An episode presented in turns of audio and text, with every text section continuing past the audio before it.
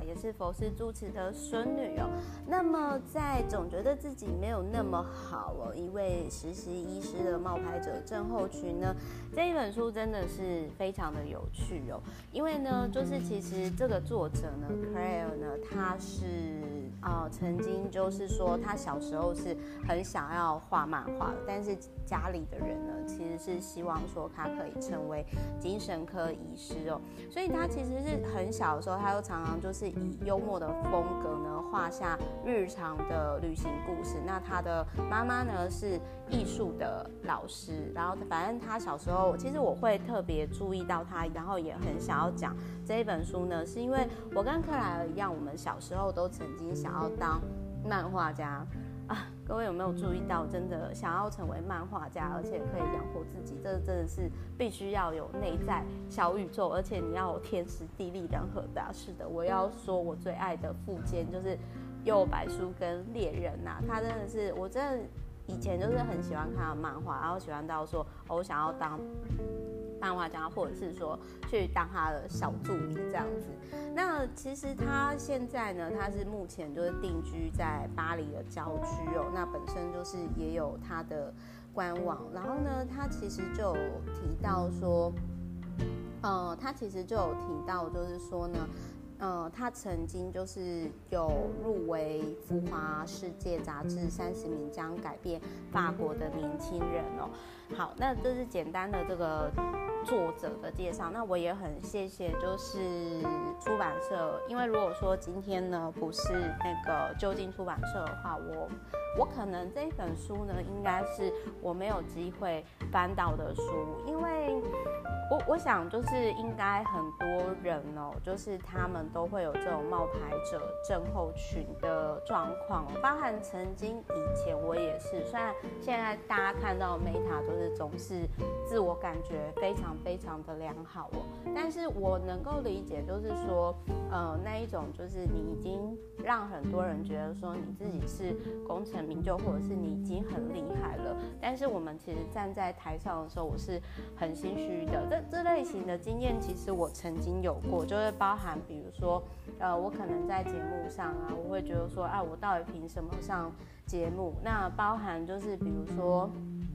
呃，包含比如说，嗯、就是说，哎，我会觉得说，好像自己没有那么好。包含就是出版社当初找我出书的时候呢，我也会觉得说，啊，我真的有资格出一本书吗？甚至包含比如说，我像我现在提供就是 Meta Club 的订阅服务嘛，在客户要给我钱的时候，我都觉得就是，说我我对得起大家给我的这个钱吗？但是其实就是，所以总而言之，我是希望说这本书呢，可以。在大家听完 Meta 的分享，或者是说可能听完我的一些建议之后，然后呃你们会有一些勇气、信心。其实就像我现在，我就是我常常会说，我真的是这种觉得，就是说，亲爱的，现在的你就很好，你不需要再更好的类似的这一种的概念，就是现在的你其实就很好，然后你无需要再。更好，那你本来就是当下，你就值得拥有你所应该拥有的东西。好，那另外我想要讲一下，就是说，呃，因为其实像我的家族里面呢，就是有很多，包含比如说我姑丈是医生啊，然后我表姐后来。就是嫁给医生啊，那我我的客户其实很多也是医生。那我想要讲的是说，其实大家可能就会觉得说，哦，医生好像就是在这个领域是权威嘛，那无所不知，无所不能。可是你能想象吗？克莱尔他就直接的去讲说，哎，其实当我今天有在面对患者的时候呢，我都会去思考说，我我到底有没有这个资格，就是。担任担任他的医生，就是这一本书，其实我觉得很有趣的，就是在光鲜亮丽的外表跟头衔的背后呢，其实克莱尔他很勇敢的跟你分享说，哎，其实我常常会自我怀疑有，然后一直到现在走到现在，所以如果你今天也是常常觉得说自己不够资格，还要再更好，总是自我怀疑的人呢，那希望这一本书可以给你带来一些灵感与启发。然后另外我想要讲一下，我之前在 YouTube 曾经看到，可是我不知道是不是真实的，就是据说以前的精神科医其实呢，还有就是有一个 YouTube 的频道，就是他有提到，但是这这个跟这本书没有相关，就是延伸出来的议题，就是他他是说，其实以前是不存在精神科这一科的，那很多其实就是说，呃，后来就是说，其实然后很多的精神病呢，有其实是精神科医师创造出来的，因为跟药厂有有关系，所以那药厂必须要出更多的药，他们才会赚钱嘛。所以其实你的有些病是被精神科医师创造出来的。那当然，这个其实是书里面没写，然后比较黑暗面的部分哦。我们其实有空再来讲讲这种阴谋论哦。但是不过这一本书呢，我觉得比较有趣的是呢，真的超有趣，而且我觉得克莱尔来说会非常有说服力的。就是我特别想要跟大家分享的，就是说他把医生分成很多种。很多种类型哦，然后他从 A B C D E F G 分析分析到 L。那我先讲，我觉得最有趣，然后我最喜欢的医生类型。如果今天我是医师的话，我就是首先就是 L 型的，别无所求人。什么叫别无所求类型的医生呢？就是呢，他其实并不是真的很想要当医师。那他之所以选择精神科呢，是因为这是所有医学科里面最不医学的一科，因为所以他永远都过着一张睡不饱的脸，因为他常常要么就是去当乐团鼓手啊，不然就是下班去当喜剧喜剧演员，就是下班之后做自己开心快乐的事情这样子。然后他其实别无所求，然后他可能成绩是可以选择其他科，但是他不喜欢动手术啊，或者是呃，比如说帮病人或者是帮孕妇接生宝宝这样子。好，然后 K 呢是意志坚定人哦，就是他说有一种类型的呢，就是他小时候就立志当精神科医师，而且到时候他真的成真了。那呃，类型 J 什么是冲动人呢？很有趣，就是他说呢，这种类型的人很早就计划一切哦，然后他可能是呃当完实习医生之后，然后某一天就开了自己的诊所，但是呢，因为跟女朋友分手了，所以呢，他后来又跑来就是精神科实习，就是那种就是随着直觉行动的人。然后呢，类型 I 呢，哲学家，就是他说他希望透过治疗病患，然后呢找到人生哲理。然后这种人呢，就是他会邀请，就是已经过世的尼采跟康德参与他跟精神科，就是跟这些病人聊天，就有点类似说他在呃面对精神科精神病患的时候呢，他就会跟他讲哲学，就是他讲哲学。不是像哲学家一样是对一般人讲，他是对病人讲，然后病人就会觉得说：“天哪，这个医生比我更疯狂这样子。”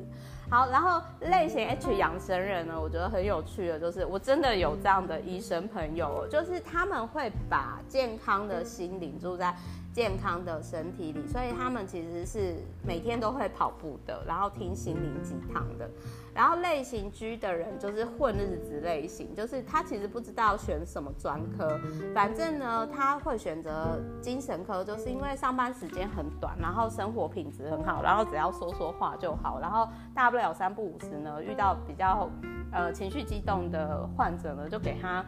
可能注射比较镇定剂还是什么的。然后 F 呢，他说是。曾经是未来外科医师的小忧郁，就是考不好，然后只能来精神科，所以他就会常常会觉得啊，我怀才不遇这样。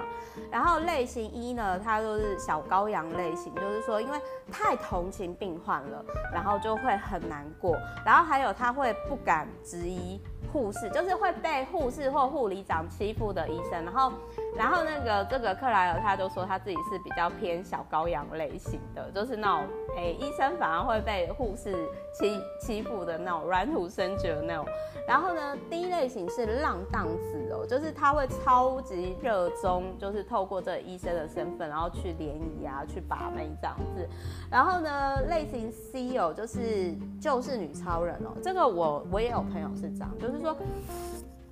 这类型的人呢，通常身边会有。精神疾病的患者，就是可能他的爸妈或者是他的亲人曾经有这样的问题，然后他因为这样童年成长背景，然后他才来当精神科医师。那其实某些程度上，他也是透过成为精神科医师自我疗愈。然后类型 C 呢，就是自己就是患者，这个我觉得也很好笑。他就说，其实这种人呢，就是他们会选择，呃，就像我觉得很多心理咨商师其实是要疗愈自己曾经的原生家庭或者是童年成长背景。我觉得就是，反正呢，就是很多精神科医师他他就讲，其实他们自己就有病，然后他们自己也承认。然后再来呢，类型 B 哦，就是医学狂人，他就说，就像电影《格离导演的，就是说他就是会自己打迷幻药，甚至他会除了自己之外，他也会呃，就是把不论是药啊，或者是尝试的方式啊，然后在自己或者是患者身上，就是。真的，实际上去去实做，那我就觉得好可怕，我就要避开那种就是医学狂人类型的那个精神科医师哦。如果我真的有需要的话，免得被当小小老鼠。然后类型 A 最有趣哦，就是他是失忆的文学家，就是他，我觉得有点像我之前录过的脑。科学时间数的那个医生哦，就是说这类型的医生，他们其实并不喜欢，就是相较于医学，他们会特别喜欢文学，就有点类似说，台湾其实也有些医生，后来他们其实就不当医师，然后他们就出了很多书，成为作家的类型。所以总而言之呢，就是希望这本书可以让大家有一些些启发，就是说，如果今天那么专业优秀的医师，也常常每天都会觉得自己没有那么好了，所以你常常。自我怀疑，这是一个正常现象。但是，亲爱的，我想要跟你说，透过这本书，我想要告诉你，现在的你，现在的我们就很好。然后呢，就是宇宙是充满爱的。然后也希望你可以接受当下自己哦。好，我们下一集见，爱你们，我是梅塔拜拜。然后有空也欢迎可以来我的订阅服务梅塔卡布玩哦，拜拜。